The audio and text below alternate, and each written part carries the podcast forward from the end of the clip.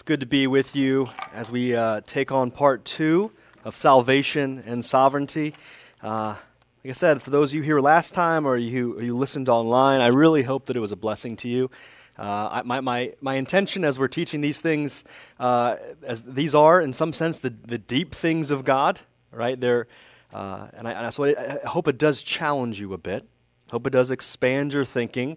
Uh, but I also pray and hope that it's something that's encouraging to you, that, that stirs you to want to sing, that stirs you to want to praise God, to tell more people about Him. Um, if our doctrine doesn't uh, lead us to share the gospel, to praise Him more, to live uh, more holy lives, to want to pursue Him in prayer and study and know Him more, uh, then it is just a cold doctrine, and I don't want that. So, and so we continue with part two. Just a quick recap of last time we, we were talking about really six points defining sometimes what's called Reformed theology, sometimes what's called Calvinism. Those are just words to help us group something together, all right? So we shouldn't be afraid of labels. It's just kind of a shorthand to say this is a way we organize these group of doctrines. Uh, I'm referring to them, and they're commonly referred to as the doctrines of grace because they highlight God's grace in salvation of sinners. You could really summarize it this way. I think it was J.I. Packer who said you could summarize uh, the doctrines of grace this way, or Calvinism this way God saves sinners. And so we, I, I really took six points rather than the common five because I wanted to have a point on the beginning to talk about uh, specifically the sovereignty of God. So the three points we covered last week were the or two weeks ago were the supremacy and sovereignty of God. This is the idea that God is the supreme and primary being. It's all about Him. All things exist for His pleasure uh, and to accomplish His purposes. God is sovereign over all things. So, so nothing comes to pass without God say so. We believe He has a plan for all things. It's a good plan, a wise plan. He leaves nothing to chance. That, that everything that does come to pass, even the choices of man, are according to His unchanging counsel and decree, which He made before the foundation of the world. So we talked about that. That's the basis, that God is numero uno. He's number one. But secondly, we talked about the idea that of the extent of the effect of sin on man. We talked about how it is far worse than we think it is, that, that mankind is not just merely sick or wounded or in need of assistance. If so, then God would not have sent his son, he would have sent a self help book, honestly. He would have sent, the law would have been sufficient if sin weren't all that bad. But the scripture paints a very bleak picture of just how bad sin is. That sin has corrupted every single aspect of our lives. It has affected our mind, our thinking, so we don't think as we ought to, our heart, so we don't desire what we should, our will, so we don't make good decisions. It affects our body. Our bodies are decaying and dying. It affects our spirits. It affects everything, every single part of us. The Bible uses strong words like in Ephesians 2, saying that we are dead in our sins and trespasses. And Romans uh, chapter 3 says, you know, no one seeks after God. You know, all have become, and he uses phrases like altogether worthless. I mean, so it's really bleak, right? But the point of that is it's this, we need to understand the seriousness of our condition so that we can understand the goodness of the grace of God. And we need, I think that's one thing that Scripture points out. Right. And one of the things that is really important for our purposes is that sin has put us in a, in a, in a relationship of hostility towards God. The human heart is unwilling and incapable of voluntarily submitting to God. We have a that raised fist, you know, that you know that stubbornness that just does not want to seek after God, um, and so that is part of the extent of the effect of sin on man. And that should really lead us to think, well, if that's the case, why would anybody, you know, how can anyone respond to the gospel? How can anyone come to God? So this leads us to our the third point we talked about, which is the grace of the Father and election to salvation. The scripture teaches a doctrine called election. You come across words like election, chosen, predestination, things like that.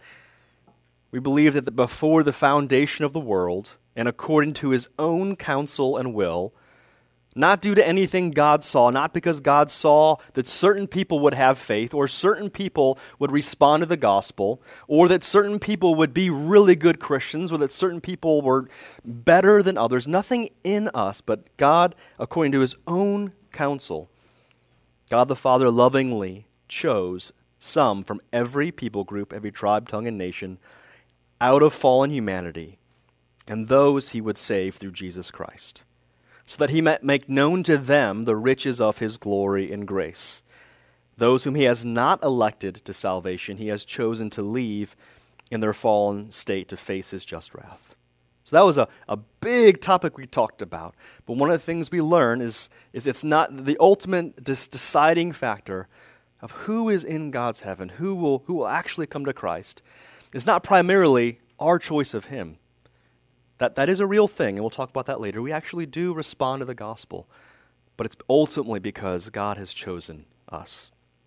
And so, if you wanted to hear more, we'll talk. Uh, all of this flows together. We're kind of, all this will weave together. We'll refer back to these things.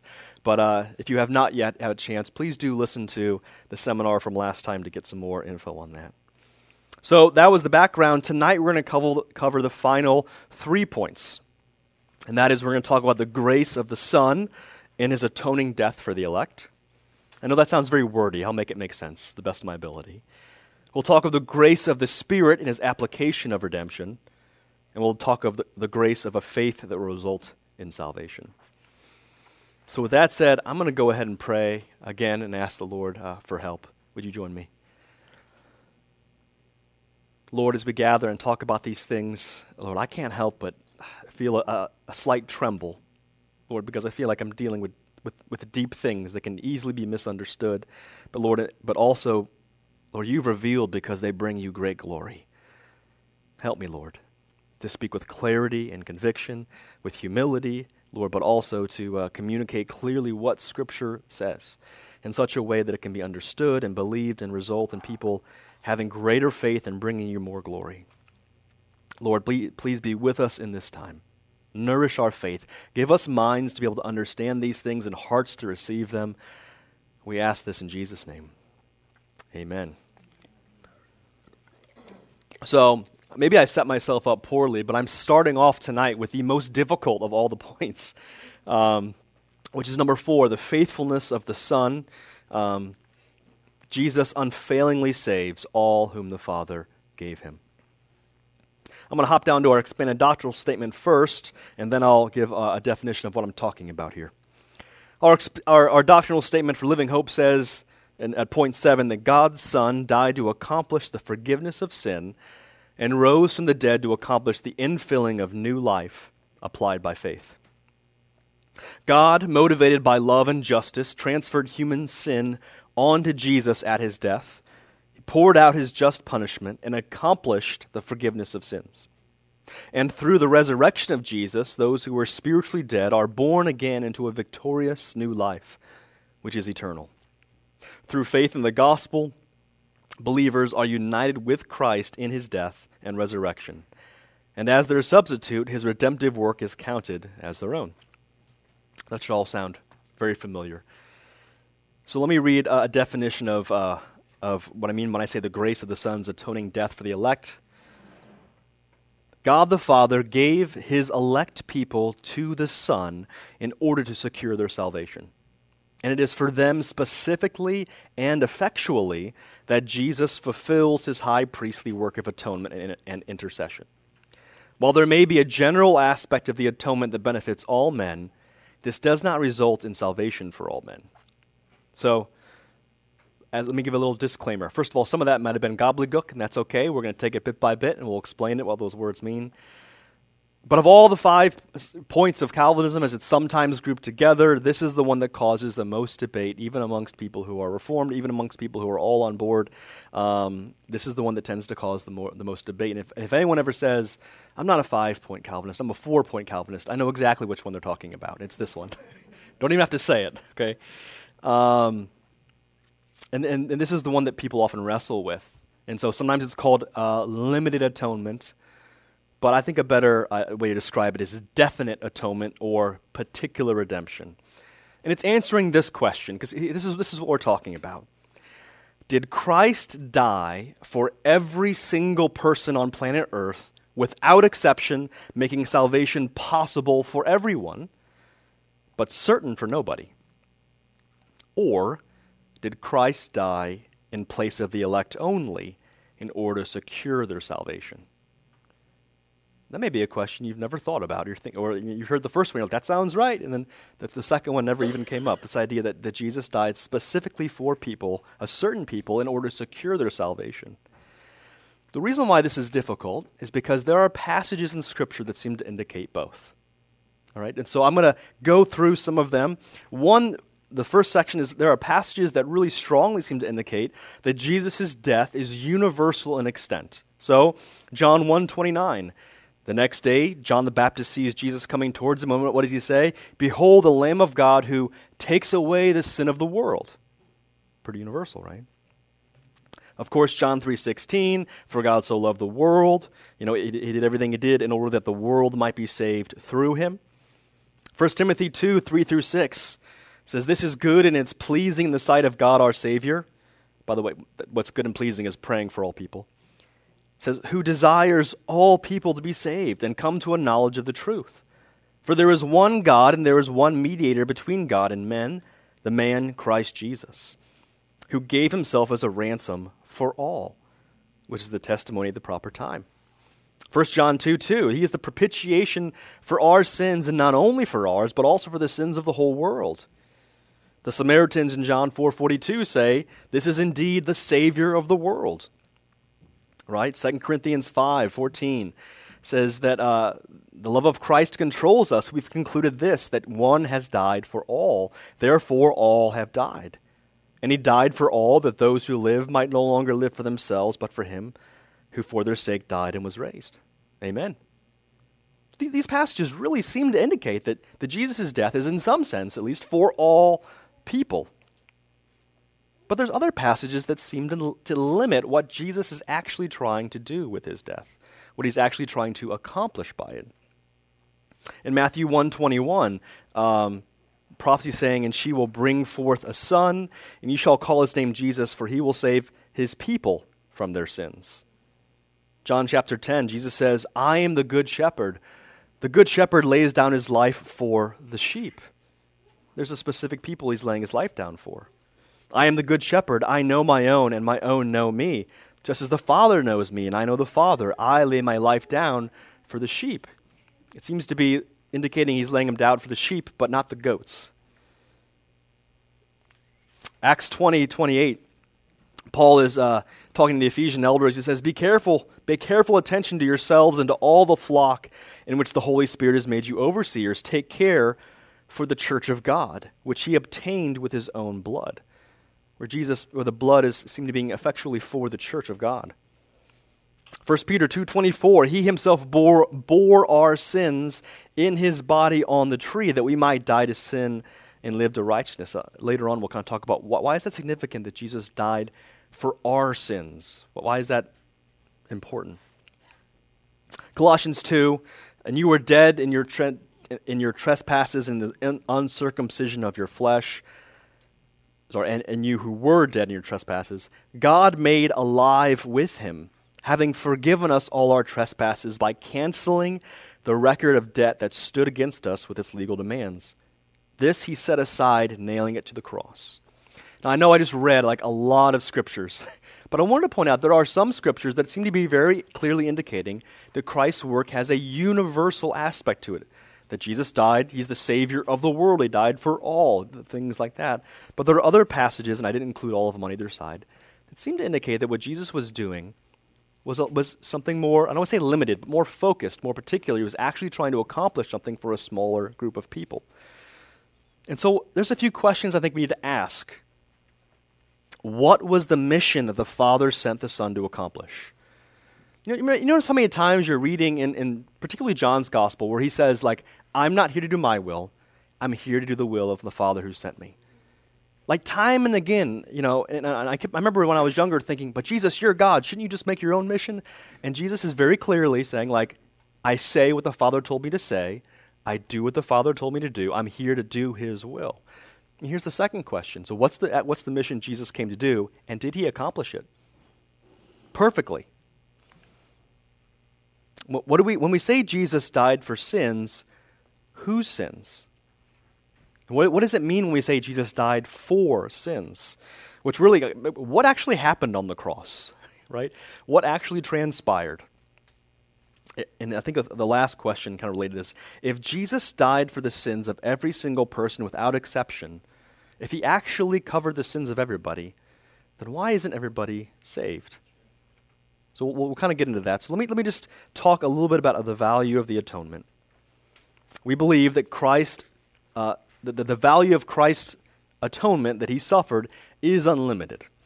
That is to say, that Christ's death is sufficient to cover all the sins of every person on earth. Like, like his blood is the, the value of his sacrifice. It's not like the blood of lambs and goats and, and, and birds and things like that of the Old Testament, where they were very, very limited. They couldn't really do anything.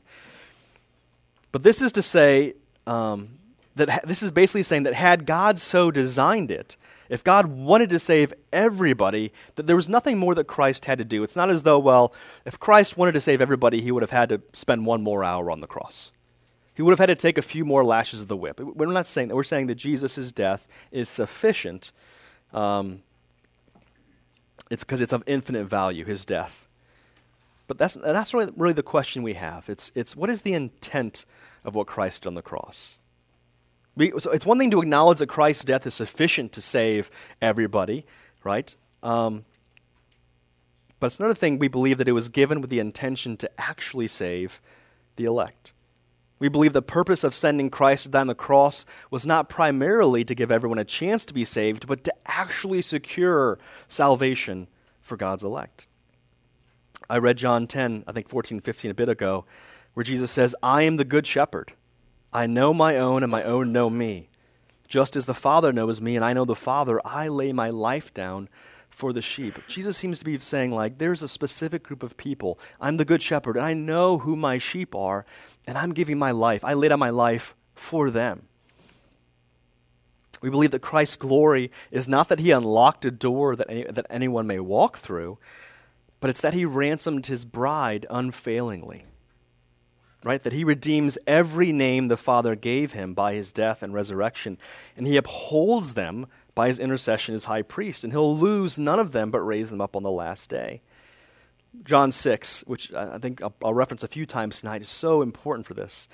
He says, as I mentioned, I have come down from heaven not to do my own will, but the will of him who sent me. And this is the will of him who sent me, that I should lose nothing of all that he has given me but raised up on the last day. That one line is so important. Consider this that there is a people that God has, the Father, has given to Jesus to save. And God's will is that Jesus would actually save those people, each and every one, without losing one of them. I should lose nothing of all that He has given me. So throughout the course of this life, none of them would fall away. He says, But I will raise it up on the last day.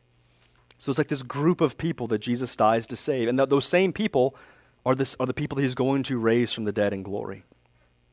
Consider also John's, uh, uh Jesus' high priestly prayer in John 17. Let me read some passages to you from that. Jesus says, He's praying to the Father. He says, Father, the hour has come. Glorify your Son, that your Son may glorify you, since you have given him authority over all flesh to give eternal life to all whom you have given him. Jesus has authority over everyone, but for a reason. He has authority over everyone so that he can give eternal life to the specific people God has given him to give eternal life to. Verse 6 I have manifested your name to the people you gave me out of the world. Yours they were, you gave them to me, and they have kept your word. This is very interesting, verse 9 and 10. He's talking about his disciples on earth at the time, but it, it also refers, as we'll see, to believers after the time of Christ. He says, I am praying for them. I am not praying for the world, but for those whom you have given me, for they are yours. All yours are mine. All mine are yours, sorry, and yours are mine, and I am glorified in them. That is very interesting that Jesus flat out says, as in his high priestly prayer, I'm not praying for the entire world. I'm praying for those people that you gave me Just like in the Old Testament, the high priest uh, would go with the, the na- wearing the ephod, bearing the, the names of the 12 tribes of Israel as he went into the Holy of Holies, because he was offering sacrifices and interceding for Israel, not for Babylon, not for Assyria, not for Egypt, but for, his, for the people that he was given. Verse 12 While I was with them, I, they, I kept them in your name, which you have given me. I guarded them, and not one of them has been lost, except the son of destruction, that the scripture might be fulfilled that all, all the apostles, all the disciples Jesus had, those whom the Father had given him, he kept them. That's part of his high priestly ministry. He intercedes for them through his prayers, keeping them in the faith, except for Judas. You know, both Judas and Peter fell away, right? And, and if you remember this, I think I mentioned this last time, that Jesus even said to Peter, Satan has asked permission to sift you like wheat, but I have prayed for you that your faith may not fail. And when you return, encourage your brothers. So Jesus prayed for Peter. He did not pray for Judas. He was interceding for Peter. He was not interceding for Judas. In verse 20, he says, I do not ask for these only, but also for those who will believe in me through their word. So he's kind of continu- everything he's just said is also continuing towards all of us, right? Those who those who uh, accept Christ later on. And so, th- so why is this this is important? Is because we believe that the role of the high priest, even from the Old Testament pattern, is twofold. What, do high, what does a high priest do? And Jesus is our high priest. They offer sacrifices and intercessions, prayers and sacrifices. And but they and those two things are linked. Those whom the priest offers sacrifices for are the same people he offers prayers for. Jesus here, as high priest, explicitly says, I'm not praying for the whole world. I'm praying for those, Father, whom you've given to me, because every last one of them I will save. None of them will fall. And so we, have, so we say that Jesus is, it's, it's fitting and natural that his atoning work on the cross would be for those, and, and his ministry and prayer would be for the same people. Otherwise, Christ died for the sins of all, but only prays for the salvation of some. I have a little chart there. Uh, I'm not sure what page it's on, but you should see it there. The, page four. That I think, I think might, might be helpful. I think there's, there's two ways, the two things we have to kind of keep in mind. The scripture kind of gives us uh, that we need to keep both of these as true. There's the, there's the top group of boxes, which we're going to call general or common grace. This is what the scripture reveals about God's heart and God's work in the world generally. And to all these things, I say amen. These are all true. No, we're not. But, and then I have a line for maybe for underneath it for things that are special or saving grace. Sometimes these are things that are kind of like what's going on behind the scenes. This is where God is pulling back the curtain and showing his, his secret will, what God is uh, foreordained from all eternity. And both of these things are true. So, for example, the scripture is very clear that God has a love for the world, that God has a love for all of his creatures, that all of his image bearers he has a love for, right? But we, the scripture also says, we believe, as we talked about last time, that God has a unique love for the elect. That there are certain people that he has set his saving love upon, right? As we um, Maybe it was even this morning. I've got so many different scriptures in my, in my head right now. But God sends his rains on the just and the unjust. Did you read that this morning? Yeah. So, so God is kind and, and loving towards all people, both the righteous and the unrighteous, those who will be saved and those who will not be saved. And yet there is a special saving love for a certain group of people that he has chosen. Right? In the same way, I can say, I love all the children of the world, but I, I love my own children more. and that's okay and God has chosen who his children are going to be. We believe that the second box there, that God has a desire for all men to be saved, right? That, that's clear in Scripture, right? I, I even read that, that, that Scripture earlier. That God does have a genuine, God does not delight in the death of the wicked. Okay, justice, like hell, is something that is real because God must judge sin, right? Because, and, and God is actually glorified when He brings justice. We, we all love justice. We wouldn't want to live in an unjust universe, right? God desires all men to be saved. That's a true thing. And yet, at the same time, we believe that God has elected only some to be saved. He has not chosen everyone to be saved for his own purposes. We believe that in some sense, Jesus is the Savior of the world, the third box there, right? That he, and we'll talk about what that means in a little bit here. But we believe in a more specific sense that Jesus was sent to secure the salvation of the elect. And lastly, as we'll talk about in just a moment, that the Holy Spirit gives, a, there is a general call, the Holy Spirit's involved in the sending of preachers, the, the general preaching of the gospel, the, the conversations we have with our coworkers and neighbors and friends, and Sunday school classes and, and books that are written. The Holy Spirit, you know, th- through people, gives a general call that may or may not be effective. People hear the gospel, and yet the Holy Spirit effectually draws the elect to faith. And that's kind of our next point we'll talk about. And all these things are true, and all of these things are in Scripture. And I think that it's very easy to, to just assume that the top row of boxes is true. And I would say, if, if this word means anything, you know, that in, in a more Arminian view, it's pretty much just the top box is true. But there's so many scriptures that talk about these things in the bottom, and we believe both are true, right?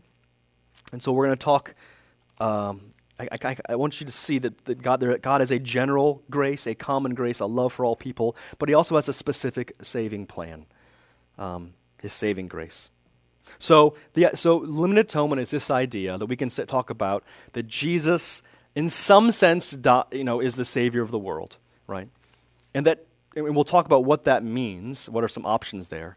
But that, that God's plan primarily was not just to open a door to say, well, if anyone wants to come in, they can but Jesus came to perfectly save each and every single person the Father had given him without fail. So when he says, I came to do the will of my Father, Jesus didn't come to say, Well, I'll just try to save as many as I can, and it's up to them. But Jesus does his ministry and says that he even glories in that when he's praying in the high priestly prayer. I lost none of them, Father, except for the son of perdition. But even that was planned. That when, G- when it's all said and done, Everyone whom Jesus resurrects on the last day will people that, that he perfectly atoned for, that he perfectly interceded for, and there'll be no one missing, no empty spots. So let's talk about why this doctrine, I believe, is precious. Then we'll talk about some other things related to it. I think this is very, very a very personal doctrine. And as I mentioned, this, this can be a challenging thing for us, but I will say it God does not love all people equally.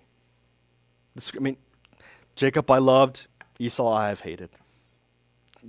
God had love for Israel that he did not have for Egypt or the Canaanites. And he may have had love for the Canaanites, but he certainly did not save them. God does love all of his image bearers, and we should never not say that. We should, we should hold that as true. God loves his image bearers, but we shouldn't say well, he loves everyone equally or in the same way. Does he love his saints in heaven in the same way he loves reprobates in hell? I think you'd have to do some mental gymnastics to get there. God has a love for his creatures, but he sets his saving love specifically on some who he has chosen to give the life of his son to in order to save. And, and, this is what's, what is so sweet about this is that salvation is then very, very personal. Jesus did not die for a program. He died for people.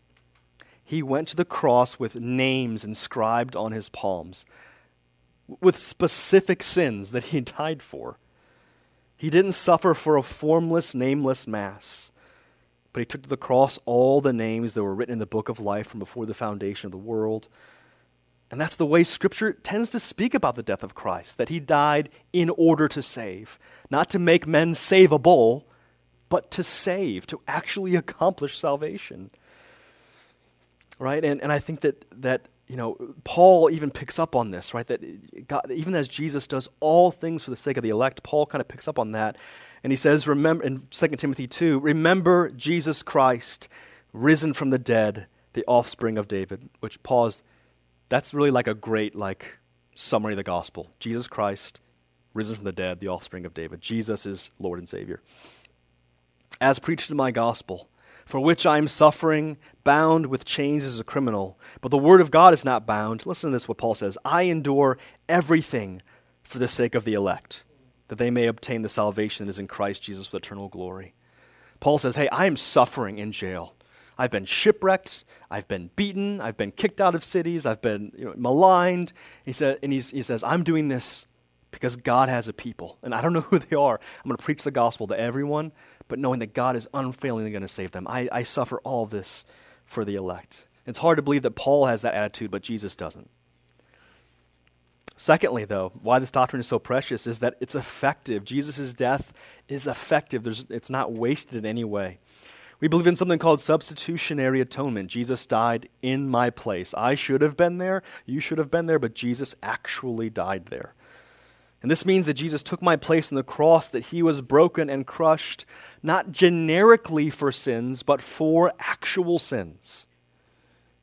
The wrath of God was poured out on my sins, and the perfect payment was made for them all.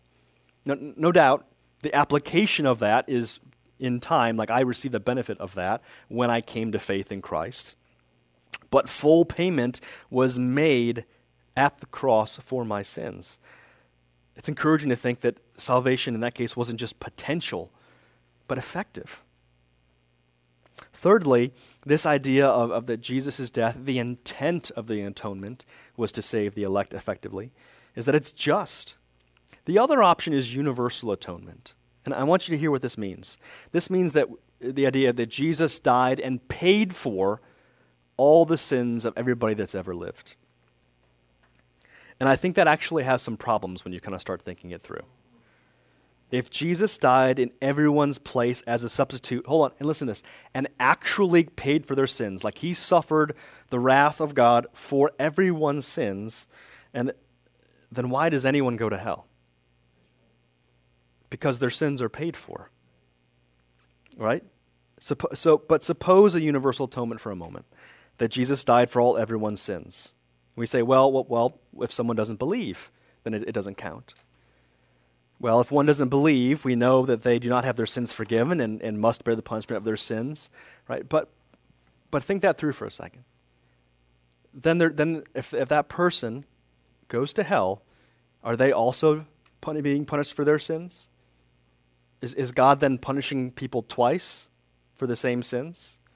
If Jesus, died, if Jesus died for a sin of adultery that someone committed, and he actually paid for that sin, but someone never believes, did Jesus pay the punishment of that sin or not? Or, and you say, well, is it, is it revoked? So it's actually what, what actually happened. I think it would actually make God unjust.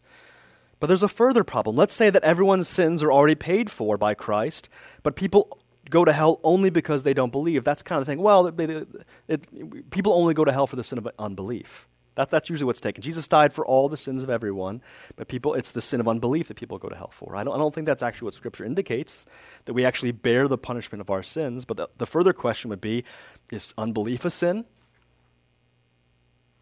Did Jesus die for the sin of unbelief, or did he die for all the sins except for unbelief? In which case, Jesus didn't die for all sins. So, so I'm saying, like, this sounds like it's like a logical problem, but it kind of is. What do we mean when we say he died for all? It has to mean something. Someone put it this way a universal atonement is like a wide bridge that goes halfway across the river. okay? But a definite atonement, it has room enough for everyone, but only goes halfway across. A definite atonement is a narrower bridge, but it goes all the way across. Fourthly, we believe uh, one reason why there's a sweet doctrine is because we believe it's finished. That God did not leave it up to sinners to decide whether or not Christ's death would be effective. He did not leave it up to sinners whether Christ would complete his mission. This doctrine highlights that God accomplishes all his will and leaves nothing to chance or the whims of sinful people. It's not as though God is up there saying, Well, I'm going to send my son and I'm going to let him suffer and die and just really hope someone likes that message and, and believes. And then Jesus dies for as many people as possible, you know, but it's really up to people still. And the Holy Spirit comes and he, he tries to convince as many people as possible. We, you can really get very closely in a posture where God is at the whims of humanity rather than being sovereign and, and in charge. That really, what God wants to happen is really contingent on sinful man. I think there's some problems with that. So we have to ask, you know, does Jesus fulfill the mission God the Father gave him? I think I think he did. I think Jesus died. You know, you can say, and we'll talk about what it means that he's Savior of the world in just a moment, but I think that the intent of the atonement ultimately was that he would secure the salvation of every single person the Father had given him so that none of the elect would fall away, but that he'd raise them up on the last day. He will save all that he was sent to save and lose none of them. So, what do we do with all these passages uh, that talk about Jesus being Savior of the world? Um, well, I, I, think we need to understand this. None, none but a universalist believes that everyone is actually saved, that Jesus actually saves every, everyone in the world without, without exception. All right? It's very clear that there is, that there is a hell, that, that, you know, that, is, that broad is the, the way that leads to destruction, and many find it. I mean, Jesus is not lying about that. So clearly, when we say Jesus is Savior of the world, we, the Bible does not mean for us to believe that Jesus actually saves each and every single person. So there has to be some limit on it, right? There's some limiting, limiting factor to what is meant by world and what is meant by all. In what sense is Jesus a Savior to those who are never actually saved? I think I want to say I want to take those passages seriously. I don't want to say, well, we got two groups of passages, and I'm just going to believe these and ignore the other ones. Like, no, no one should do that. Okay, we should take all of what Scripture says and seek to believe it to the best of our ability. And some passages are clearer than others. All right. But we, but we want to take seriously the passages that speak of Jesus as a Savior of all people. E, But, but what I wanted to point out with all of this is I wanted to emphasize something that is often not spoken of that Jesus' death doesn't just make all people savable, he actually saves. He, is death actually secured salvation, but for a specific people. So here's some ways, um, and I'm giving several of them. These are diff- these are almost like options, okay, but or some things to consider. You know, in what way is Jesus Savior of the whole world? Well, Christ is the only Savior sent in the world. There is no other. That's certainly one sense. He is the only way to salvation the world has.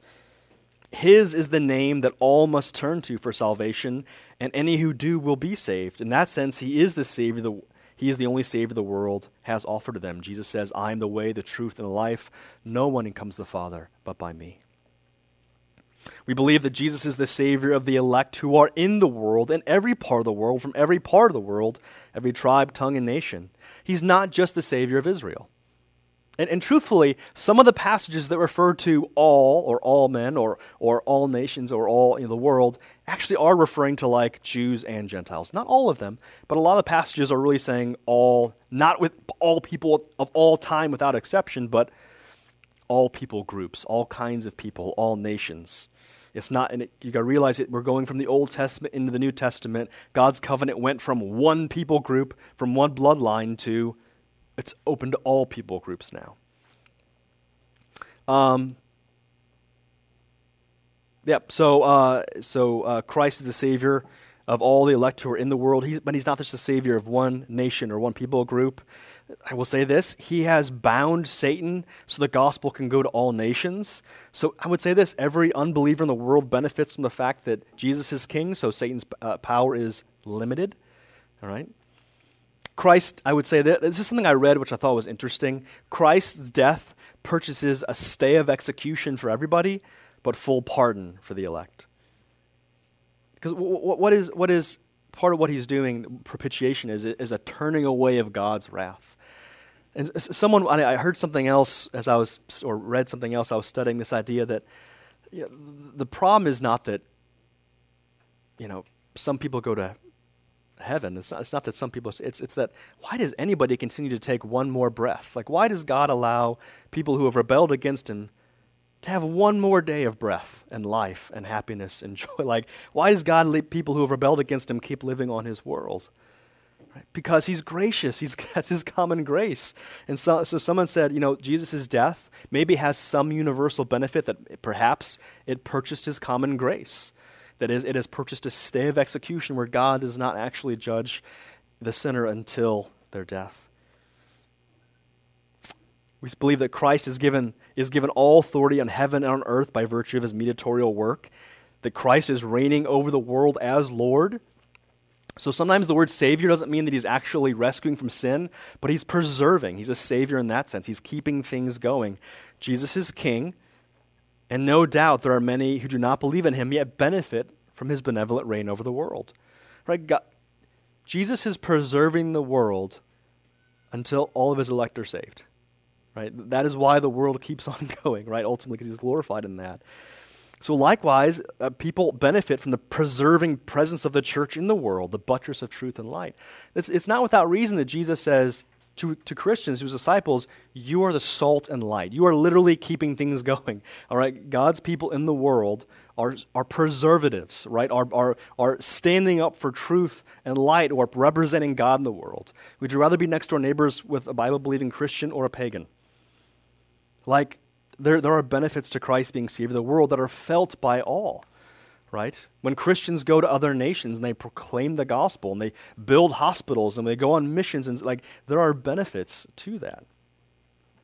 We believe eschatologically Christ indeed will save the world. He is the Savior of the world because someday there will be a new heavens and a new earth. Christ will literally save the world from sin, death, hell, Satan, and, and every cause for sin.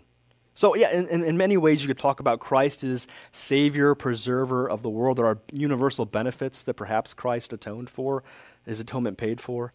But we just want to emphasize that Jesus' death on the cross actually accomplished something. He actually secures the salvation of the elect that we talked about earlier on.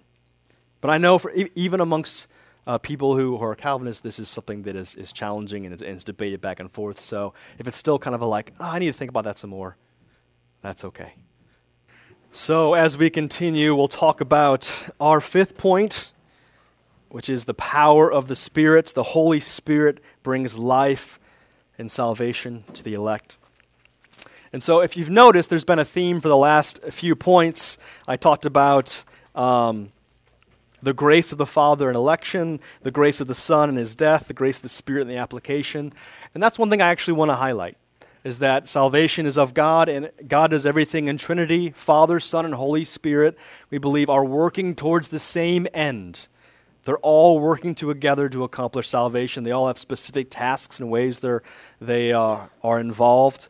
You know, so we talk about the Father primarily is talked about in an election, the Father giving a people to the Son.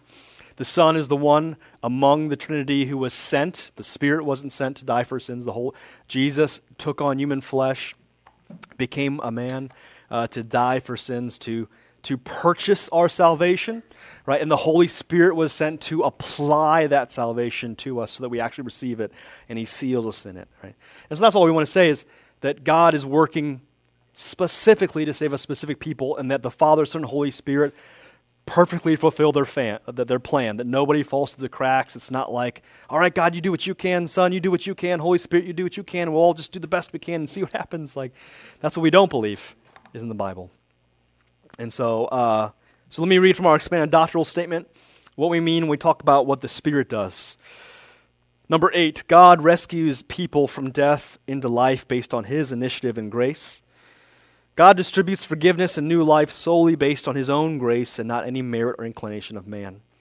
Desiring to glorify himself through his mercy and love, God chose some to have the blindness of sin removed, to receive the gift of faith, and voluntarily accept the offer of salvation made to all people. Seeing fit to glorify himself through his justice and judgment, God leaves others in their natural state of sin, resulting in eternal death. So that's from our doctrinal statement. Let me summarize uh, what is sometimes called irresistible grace. Okay. This is the grace of the Spirit's application and redemption. God the Spirit was sent to apply the work of Christ to the elect.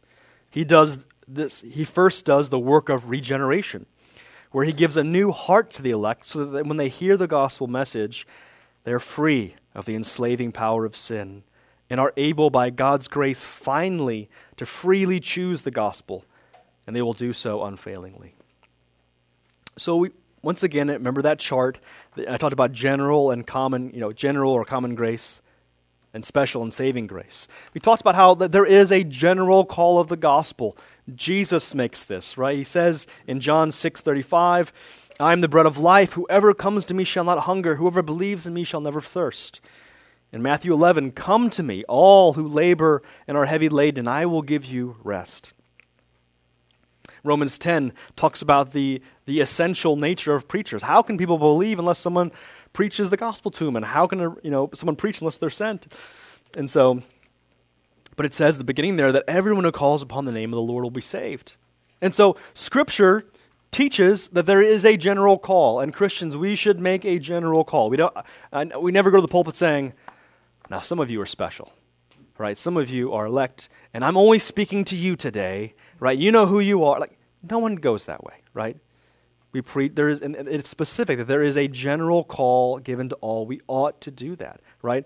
By the way, all the great Calvinist preachers did. All you know, all the during the uh, the Great Awakening, Charles Whitefield, Charles Spurgeon, you know, an amazing evangelist, believed all of this. You know, we should make a general call, as we're, you know, because it is good news for all people, right? We preach to everyone, urging them to repent, to believe the good news, believing that any and all who do call upon the name of the Lord will be saved. We should do this passionately. We should do this with pleading, earnestly desiring their salvation, laboring with them, right? We should make our appeal to Scripture. We should reason with them from the Word of God. We should answer tough questions. We should, we should be able to um, do some level of apologetics, giving a, a reason for the hope that's within us, praying for them. So, in no way should the doctrine of election take away our passion or our zeal or our sense of pleading. Okay?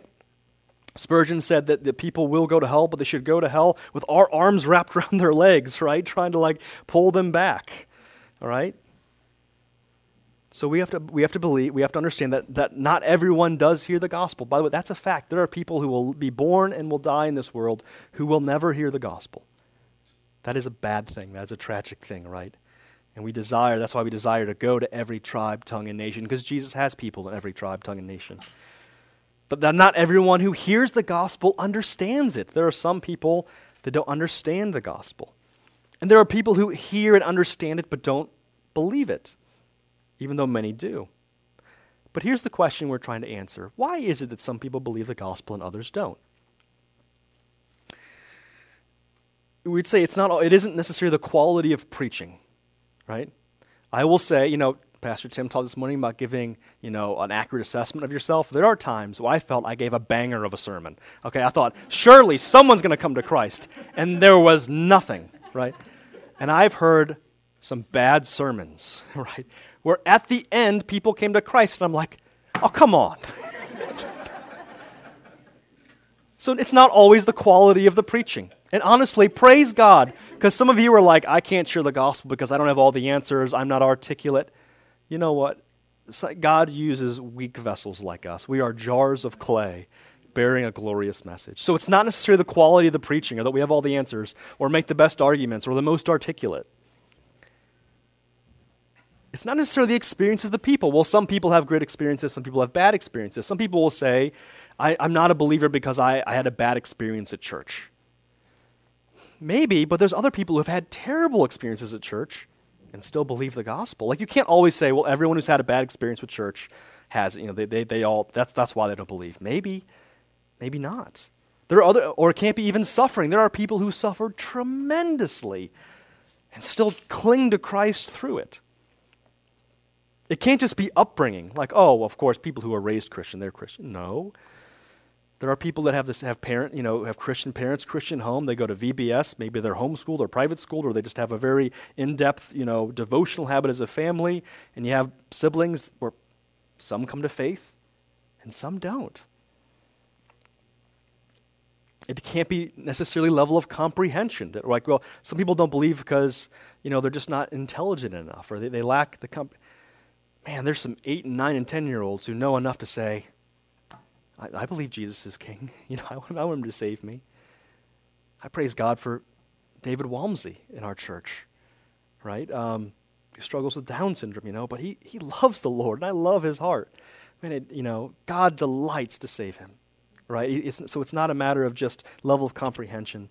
Really, what is the reason why anybody believes the gospel? Because you remember our, our, our, I guess it was our, our third point was talking about, man, sin is so much worse. It has affected every single part of us. Why does anybody believe the gospel? We believe in something, there is a general call that is made to all people, right? Who, hear, who do hear the gospel, but there is also behind the scenes, secretly in a hidden way, the effectual call or the, the, the hidden drawing of God. Listen to what Jesus says in John 6.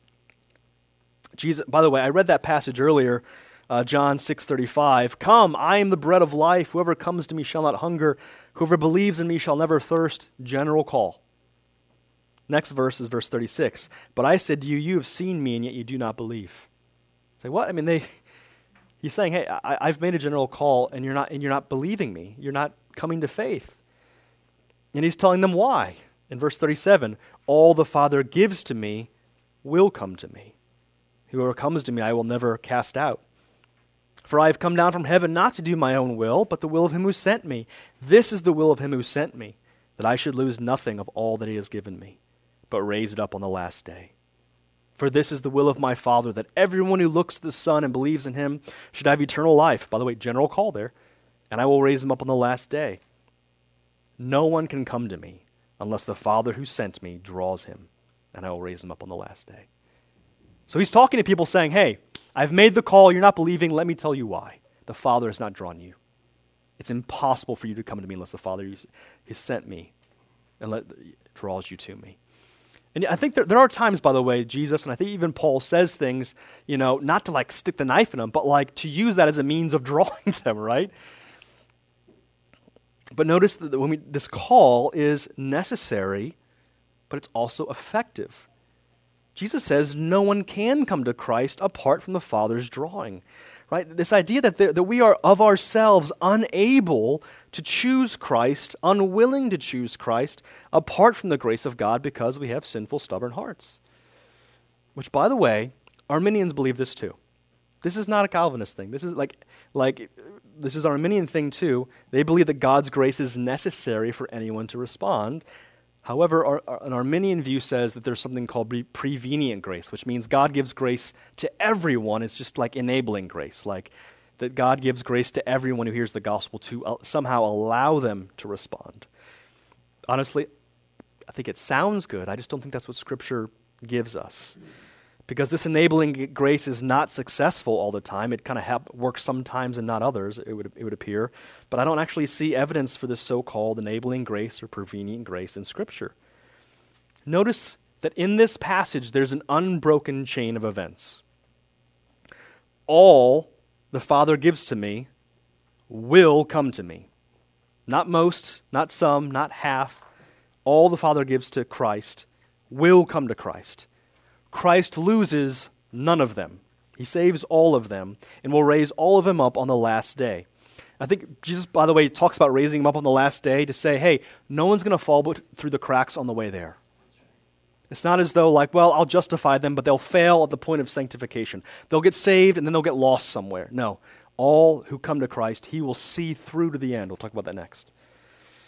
But likewise, no one comes to Christ unless the Father draws them and all the Father draws to Christ, he will raise in the last day. So, so that, that's what's unbroken, right? He says, No one comes to me unless the Father who sent me draws them. So there's a drawing that happens, and all of the Father, all of the Father draws to Christ will come to him, and he'll also raise them up. And so that's the same. The, the, those who the Father gives the Son, and those who, the, who, who draw the Son, and those who the Son raises up are the same group, and no one falls through the cracks. So it's not the idea, well, God draws everybody. Well, no, because it's an effective drawing. Everyone, no one can come unless God draws them to Christ, but everyone who does draw actually comes. So it's not a general thing, it's very specific and it's effective. Listen to what John says later on in this chapter. And by the way, you may be thinking the same thing his disciples said, John 6:60. When his disciples heard this, they said, "This is a hard saying. Who can listen to it?" By the way, this is at the end of that where, where Jesus says, You must eat my flesh and drink my blood. and Jesus, knowing in himself that his disciples were grumbling about this, said to them, Do you take offense at this? Then what if you were to see the Son of Man ascending to where he, where he was before? It is the Spirit who gives life, the flesh is no help at all. The words that I have spoken to you are spirit and life. But there are some of you who do not believe. For Jesus knew from the beginning who those were who did not believe and who it was who would betray him. And he said, That is why I have told you that no one can come to, the, come to me unless it is granted him by the Father. Consider that. Jesus says, No one can come to me unless it's granted by the Father, which seems to indicate there's people that God does not grant to come to the Son. Like we have to deal with these scriptures, right? But he says the flesh is no help at all. Faith does not and cannot arise from the flesh. Why? Because the flesh is sinful, right? You cannot be sanctified according to your flesh. You can try hard, but your flesh cannot produce faith, right? Because our sinful bodies, our sinful minds and hearts just don't want God to be God. There are no, there, no, no one can be, can be reasoned into the kingdom of God.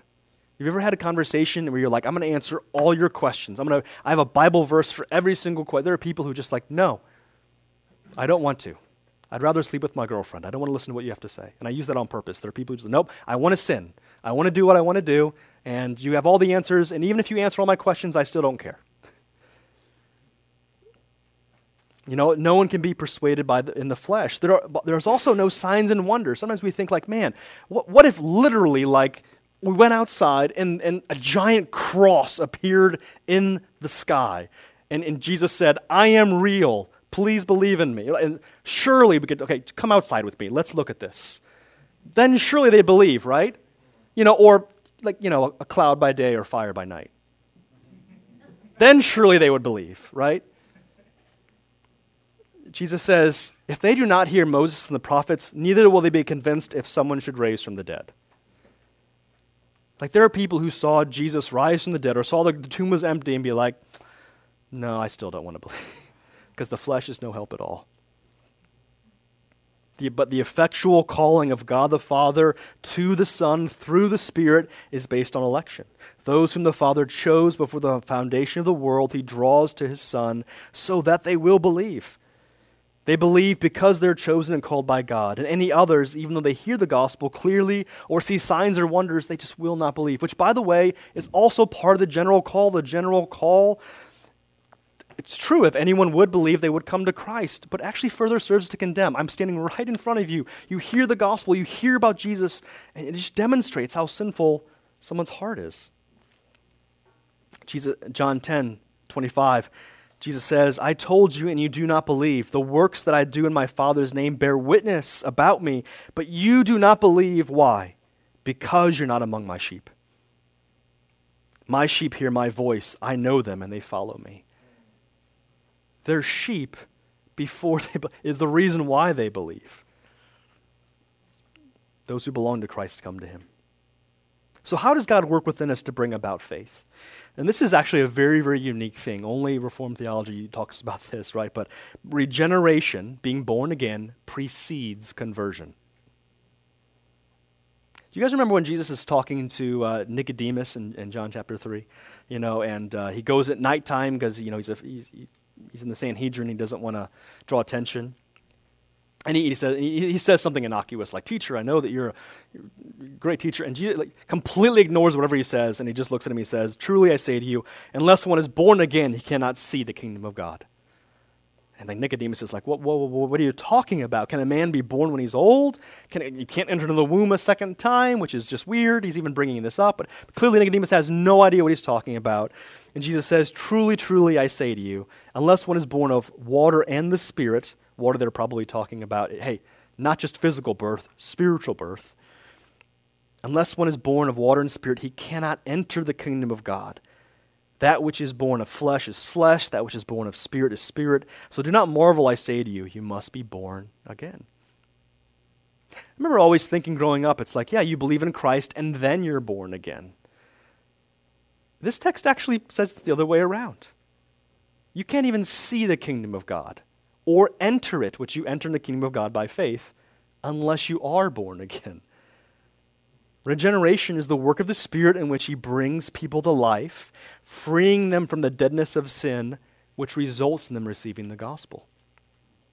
It precedes repentance and faith and leads to it. And when it occurred, when, is this, when did this occur?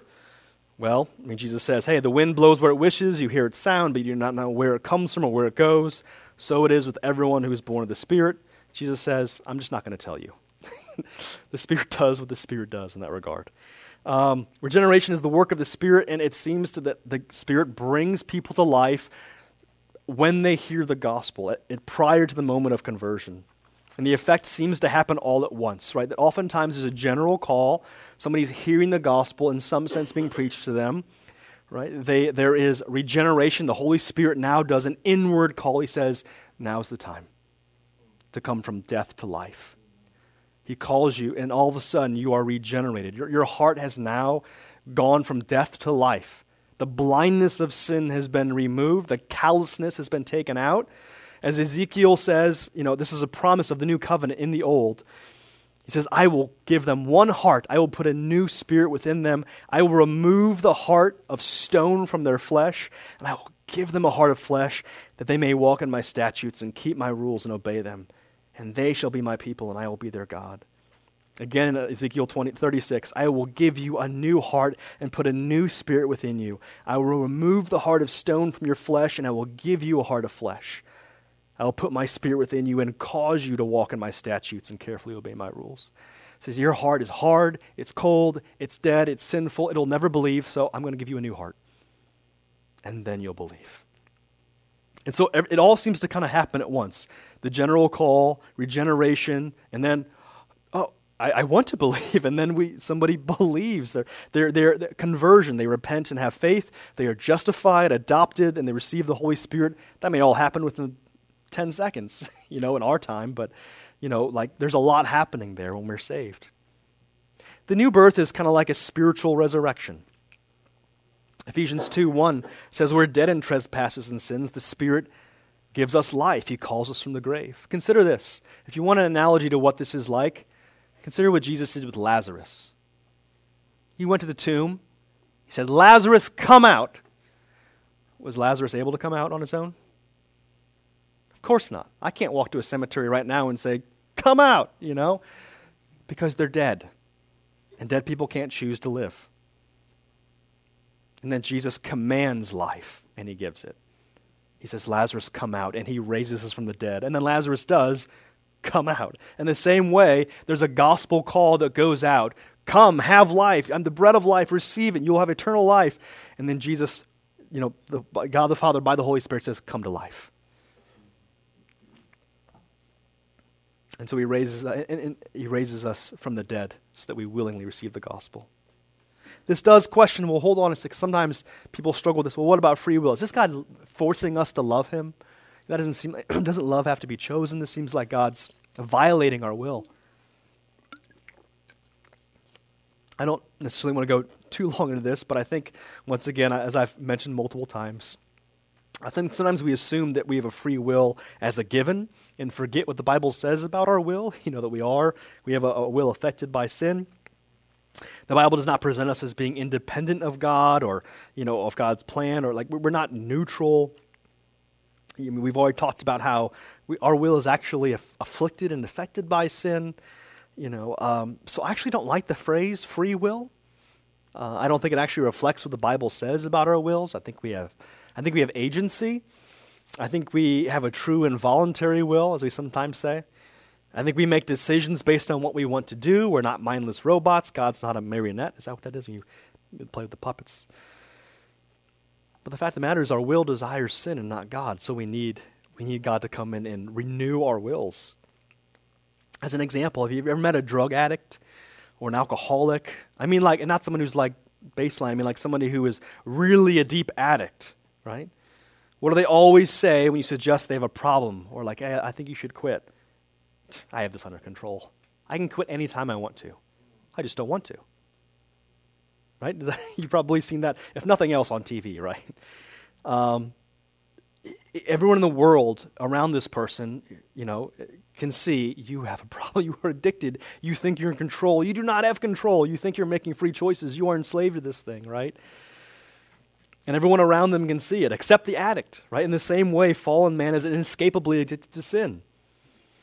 You know, Jesus, Jesus says, whoever sins is a slave to sin. And yet we go around saying, what about free will? We don't have a free will in the same way we sometimes think. We're not morally neutral. The problem isn't that we don't have freedom of choice. We do, we just like sin. we just choose sin. We don't choose God. We use that freedom to choose sin instead of God every time because we think we have a will, but we have a will enslaved to sin and Satan. And that's why the general call is not enough. That's why not, it's not enough to hear the gospel, right? But thanks be to God, He effectually draws us and sets us free from sin in order to believe the gospel. Romans 6 Do you not know that if you present yourselves to anyone as obedient slaves, you are slaves of the one to whom you obey? Either sin, which leads to death, or of obedience, which leads to righteousness. But thanks be to God that you who were once slaves of sin have become obedient from the heart to the standard of teaching which you were committed.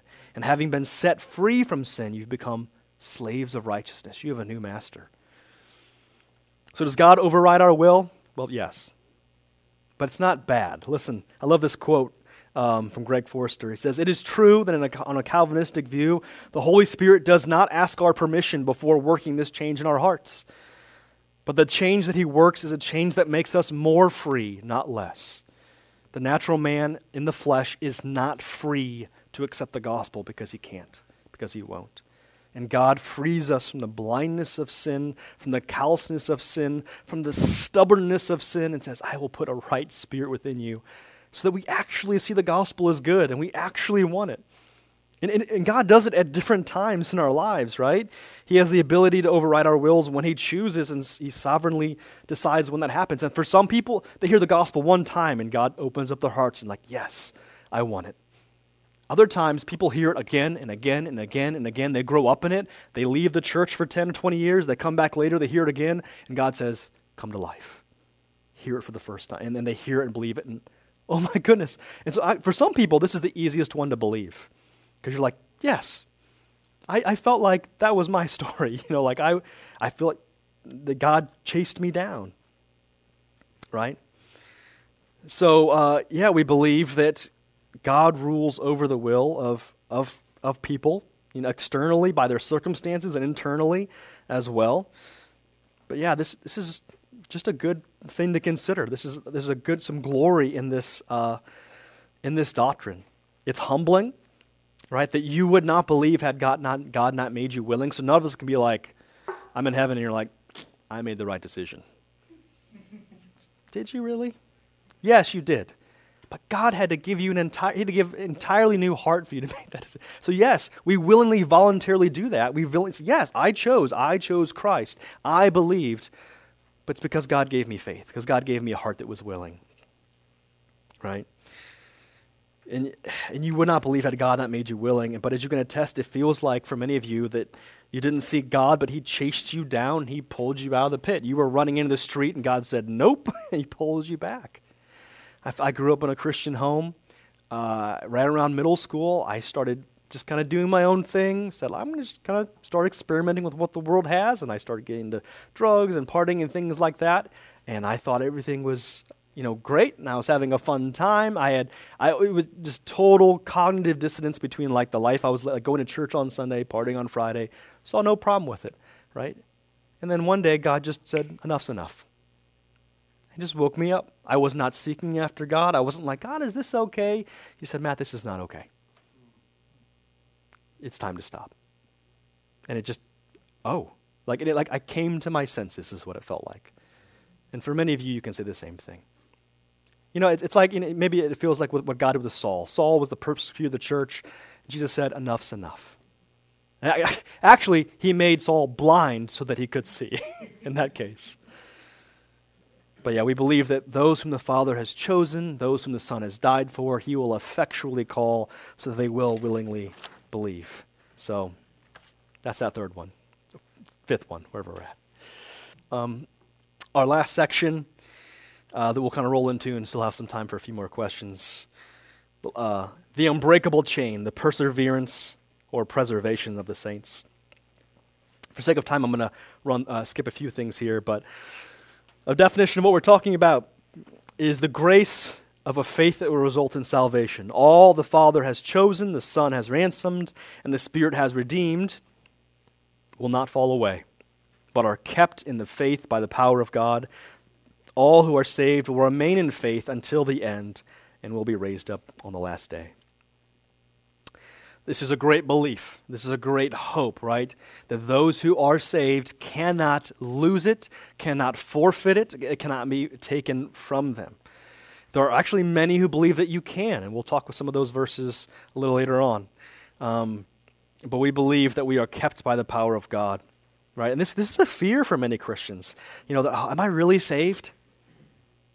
Or, or, or, if you've, or a Christian who's maybe gotten into a pattern of sin, or like who, is, who has walked away from fellowship and church for a number of years and starts feeling disconnected from God, and you're like, God, you know, is it done? Are we, have we got divorced? Have, have we, is this broken? It can cause anxiety. Uh, we even witness those who we've had fellowship in the church with. We've called them brothers and sisters in faith, and they leave the faith. And we wonder what happened. Can that happen to me? We believe that Scripture, though, is abundantly clear that those who are truly saved are saved forever, that they will persevere in faith to the end by God's grace and power at work within them.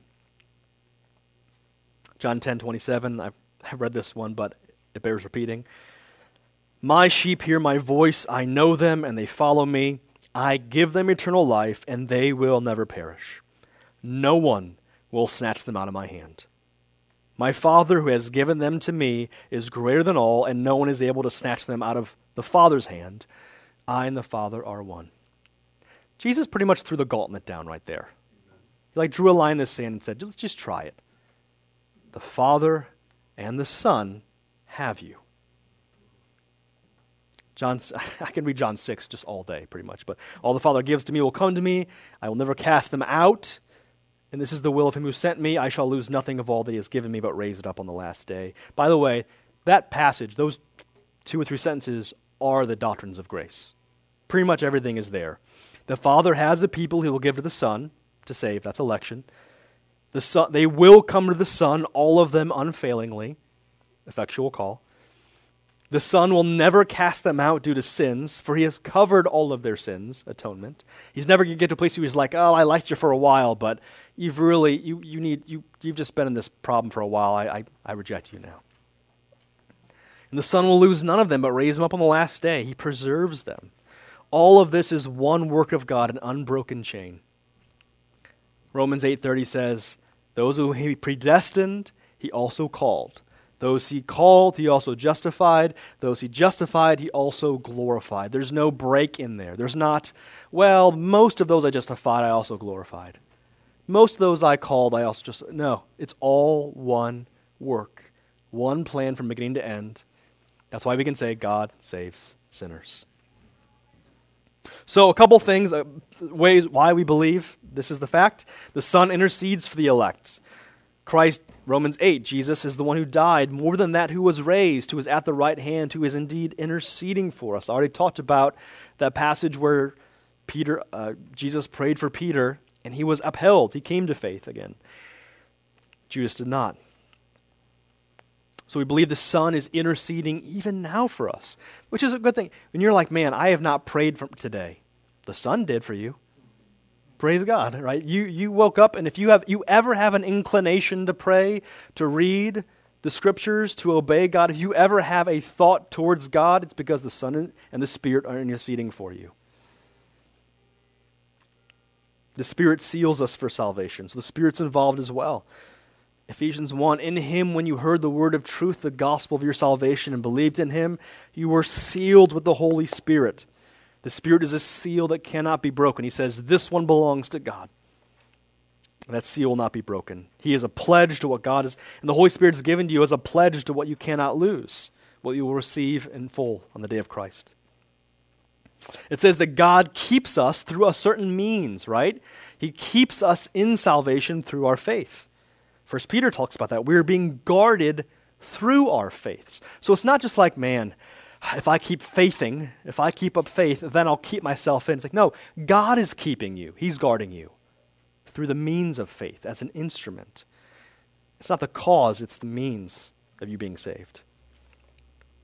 But also, there's passages that talk about believers already possessing eternal life. John 6 47, truly, truly, I say to you, whoever believes has eternal life. Not might have, not will probably have, not have but can lose. You already have it. Truly, truly, I say to you, whoever hears my word and believes him who sent me has, has eternal life. He does not come into judgment, but has passed from death to life. believers are said to already possess eternal life. If a believer could at any point lose it, could you actually say you had eternal life or you had temporary life? No believer could actually ever be, could ever be said to have eternal life in the present. It'd be, well, we'll wait and see. You will get eternal life someday. But that's not what Jesus says. He says, you've passed from death to life. You have no, there's no condemnation for those who are in Christ Jesus. You have eternal life now. The Spirit seals it. Uh, we're justified, right? I just read Romans 8 1. Ju- justified believers cannot be condemned again. 8 1. There is therefore no condemnation for those who are in Christ Jesus. If, you, if you've been justified, you're declared not guilty. Now, it's promised. Is God going to then going to say, never mind, your sins are back on your own head and you are unjustified? Then God would not be just. Romans 8, again, who shall bring any charge against God's elect? It is God who justifies. Once again, there's some gauntlet throwing down there. Who is to condemn? Christ is the one who died more than that who was raised, who is at the right hand of God, who is indeed interceding for us. Jesus died for all our sins, not pre baptismal sins, not sins up until you're 30, not sins except for the ones that are really bad. If you're justified, He died for all of your sins. What great sin can the blood of Christ not cover? If we're justified by faith and then fall away and lose salvation, are we then unjustified? Uh, so we believe we're justified. You can't lose that. We believe also that God's glory is tied to the salvation of his elect. God's glory is revealed in him being able to actually accomplish his will. Jesus' glory as the Son, when he prays, Lord, restore to me the glory I had with you before the foundation of the world, you know, is contingent on him doing the Father's will perfectly. I will lose none of them is what he said. If on the last day Jesus is un- unable to raise up to salvation even one whom the Father had given him to save, if he fails just raising one, then he's failed to do the Father's will. He's failed the mission the Father has given him. Let that sink in for a second. is can Jesus fulfill the will of God? Can he do the mission he was sent for? Christ Jesus will keep you in the faith for his name's sake. And for that reason, he uh, has, Philippians 2 tells us, he has the name that is above every name. I love this quote from Jonathan Edwards in his classic, just, I don't know what to say, just listen to it. God will sooner just at one blow destroy all the wicked of the world than that one of his saints should be lost. If you are assured of your conversion, you may with all be assured that God, the supreme Lord of heaven and earth, sets a higher value upon you and upon all the reprobates of the world. That God has set so high a value upon you that he has given the blood of his own Son for your ransom. God's glory is tied to him being able to save the people he set out to save. That said, there are some warning passages. There are some passages that seem to indicate warning against falling away. Hebrews 4, uh, 6, uh, 6, 4 through 6 says it's impossible in the case of those who have once been enlightened, who have tasted the heavenly gift, have shared in the Holy Spirit, have tasted the goodness of the Word of God and the powers of the age to come, and then have fallen away to restore them again to repentance. Since they are crucifying again the Son of God to their own harm and holding him up to contempt. Some warning there. Hebrews 3:12 Take care, brothers, lest there be in any of you an evil, unbelieving heart leading you to fall away from the living God. And I have, Hebrews famously has about five or six warning passages. I've had them listed there. You know, Corinth, 1 Corinthians, you know, 1 and 2 talks about remind them, you know, you know, the, to stand in the faith which they received, by which they're being saved, right? Unless they believed in vain. You know, Paul writes to the Galatians. He says, "Hey, if you you are severed from Christ if you be justified by the law, you've fallen away from grace. If you if you all of a sudden think that circumcision, you add that to the gospel, you think that's going to save you, you've fallen away from grace." Um, I have another passage there that is looks like it's a typo um, from Luke. So, yeah, so these and other passages seem to give the impression that true believers can lose their salvation. What do we do with those, right? I would say that in most cases, the, these need to be addressed on a case by case basis. They're all addressing a different audience. In the epistle to the Hebrews and, and I think also Galatians, he's writing to a formerly Jewish people who are now considering Christ, who might be tempted to go back to Judaism. He says, No, no, no, no. Don't go back to that, right? However, I offer the following responses uh, to address the claims generally. Number one is that if the other doctrines of grace concerning election, predestination, atonement, and justification, if everything else I've talked about is true, then this is necessarily true. okay. So we have to keep that in mind. It's just, just logically, if God has done everything else through election, sending the Son, dying for your sins, the effectual call, if all of that is true, then would God say, but you can actually lose it? Like, it doesn't seem like it would fit. Secondly, though, there's an abundance of clear verses that speak of God's faithfulness to keep believers saved until the end. I read several of them that are, I think, are pretty strong. The Son can keep you, the Father can keep you, the Spirit has sealed you, you have eternal life. Um, and so I think that any warning passage we read should be read in light of these other passages. Thirdly, believers can fall away temporarily, but not totally we do believe that God will bring them again to repentance.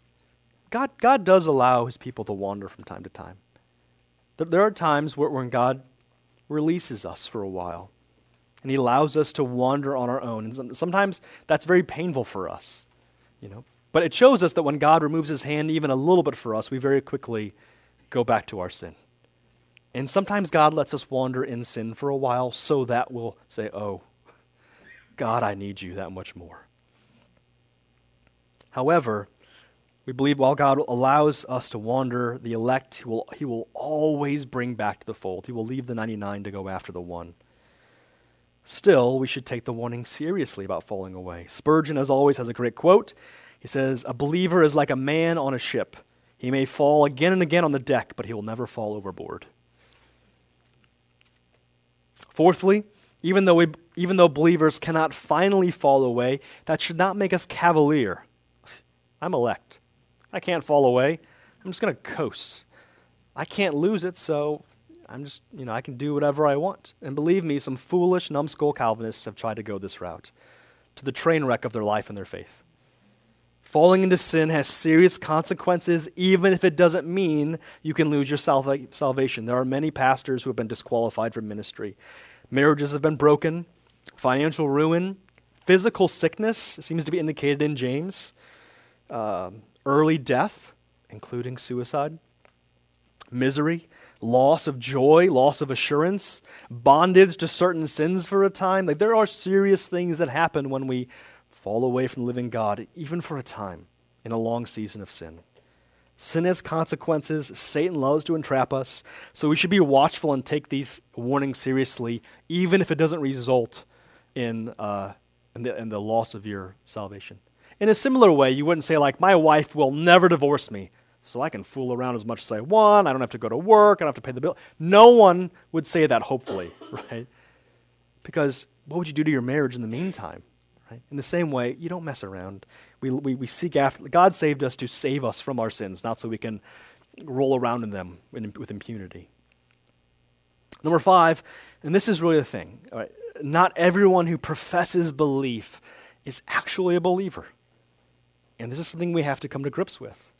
Jesus said this himself Not everyone who says, Lord, Lord, will enter the kingdom of heaven. They'll say, But what? We did great things. We had a powerful ministry, right? We did all these, we did miracles. We did great things. And he says, Depart from me. I never knew you. We can actually have a kind of faith that is not saving. There are many in the visible church who are not in the actual church.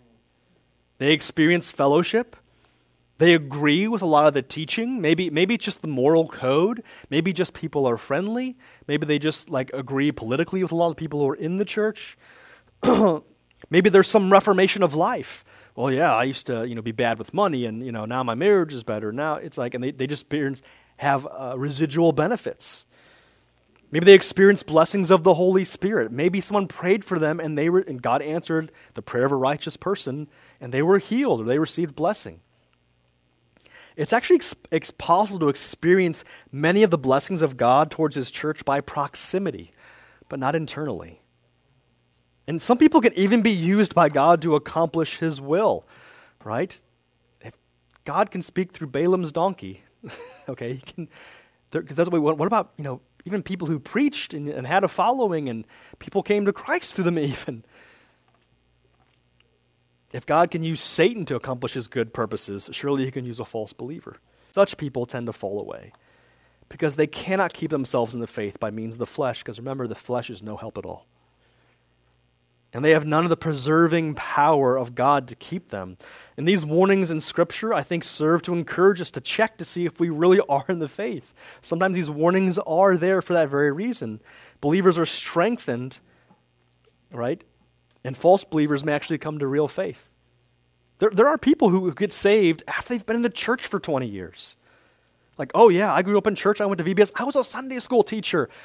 And then I heard the gospel and I believed, and I actually repented and believed. It happened. There was a, a friend of ours, I don't know where my wife is. Remember Zach Horsley's dad did that. He grew up in a church and was there for years, raised his kid in the church, went on mission trips, and then he heard the gospel and was like, oh. And he came to faith. 2 Peter 1:10 Therefore brothers be all the more diligent to confirm your calling and election for if you practice these qualities you'll never fall. Number 6 falling away is a mark of false believers right? Um, continued faith until the end is a sign of confirmation once truly saved. So actually, sometimes you know people fall away. It's actually a sign they were never saved in the first place. 1 John 2 talks about people who left their fellowship. He says, They went out from us, but they were not of us. For if they had been of us, they would have continued with us, but they went out that it might be plain that they were not of us. So, so, one of the marks of, of false believers, they, they, they do tend to fall away. Number seven, though, keep this in mind. So I say that. How should we respond when someone does fall away? Should we just question their salvation automatically? Should we say, well, they were never saved or they were a believer, or not a believer? Like, well, I think we should be cautious, right? When someone falls into sin, we should pray for and encourage one another to remain in faith. We should pray for them. We should seek them.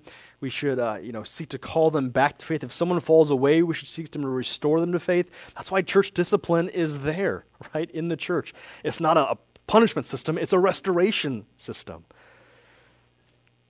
Right? There's even times where it talks about where, I wish I had the reference off the top of my head, but where it talks about we're turning somebody over to Satan so they'll learn not to blaspheme. Like sometimes says they just need to go out in the world for a while. They're going to fall away for a bit. So they'll come to their senses later, and, real, and God will use that to bring them back. So we should not despair while there's still time if someone we know appears to depart from the faith. Do not despair, because you don't know when God may bring them back. And it may be on their deathbed. I always remember the thief on the cross, right? Who knows what his life was like, whether he was always away from you know, God or if he had a, a Jewish upbringing. We don't know. But if, he can, if Jesus can say, You'll be with me in paradise, the last hour of his life, he can bring someone back. So pray God would grant repentance. So I close this passage uh, with uh, a verse on God's unbreakable love, one of the sweetest passages in all of Scripture. What then shall we say to these things? If God is for us, who can be against us? He who did not spare his own son, but gave him up for us all, how will we not also with him give us graciously all things? Who shall bring any charge against God's elect? It is God who justifies. Who is to condemn? Christ Jesus is the one who died. More than that, who was raised, who is at the right hand of God, who is indeed interceding for us. Who shall separate us from the love of Christ? Shall tribulation, or distress, or persecution, or famine, or nakedness, or danger, or sword? As it's written, For your sake we are being killed all day long. We are regarded as sheep to be slaughtered. No. In all these things we are more than conquerors through him who loved us. For I am sure that neither death, nor life, nor angels, angels, nor rulers, nor things present, nor things to come, nor powers, nor height, nor depth, nor anything else in all creation will be able to separate us from the love of God in Christ Jesus our Lord. These are the doctrines of grace.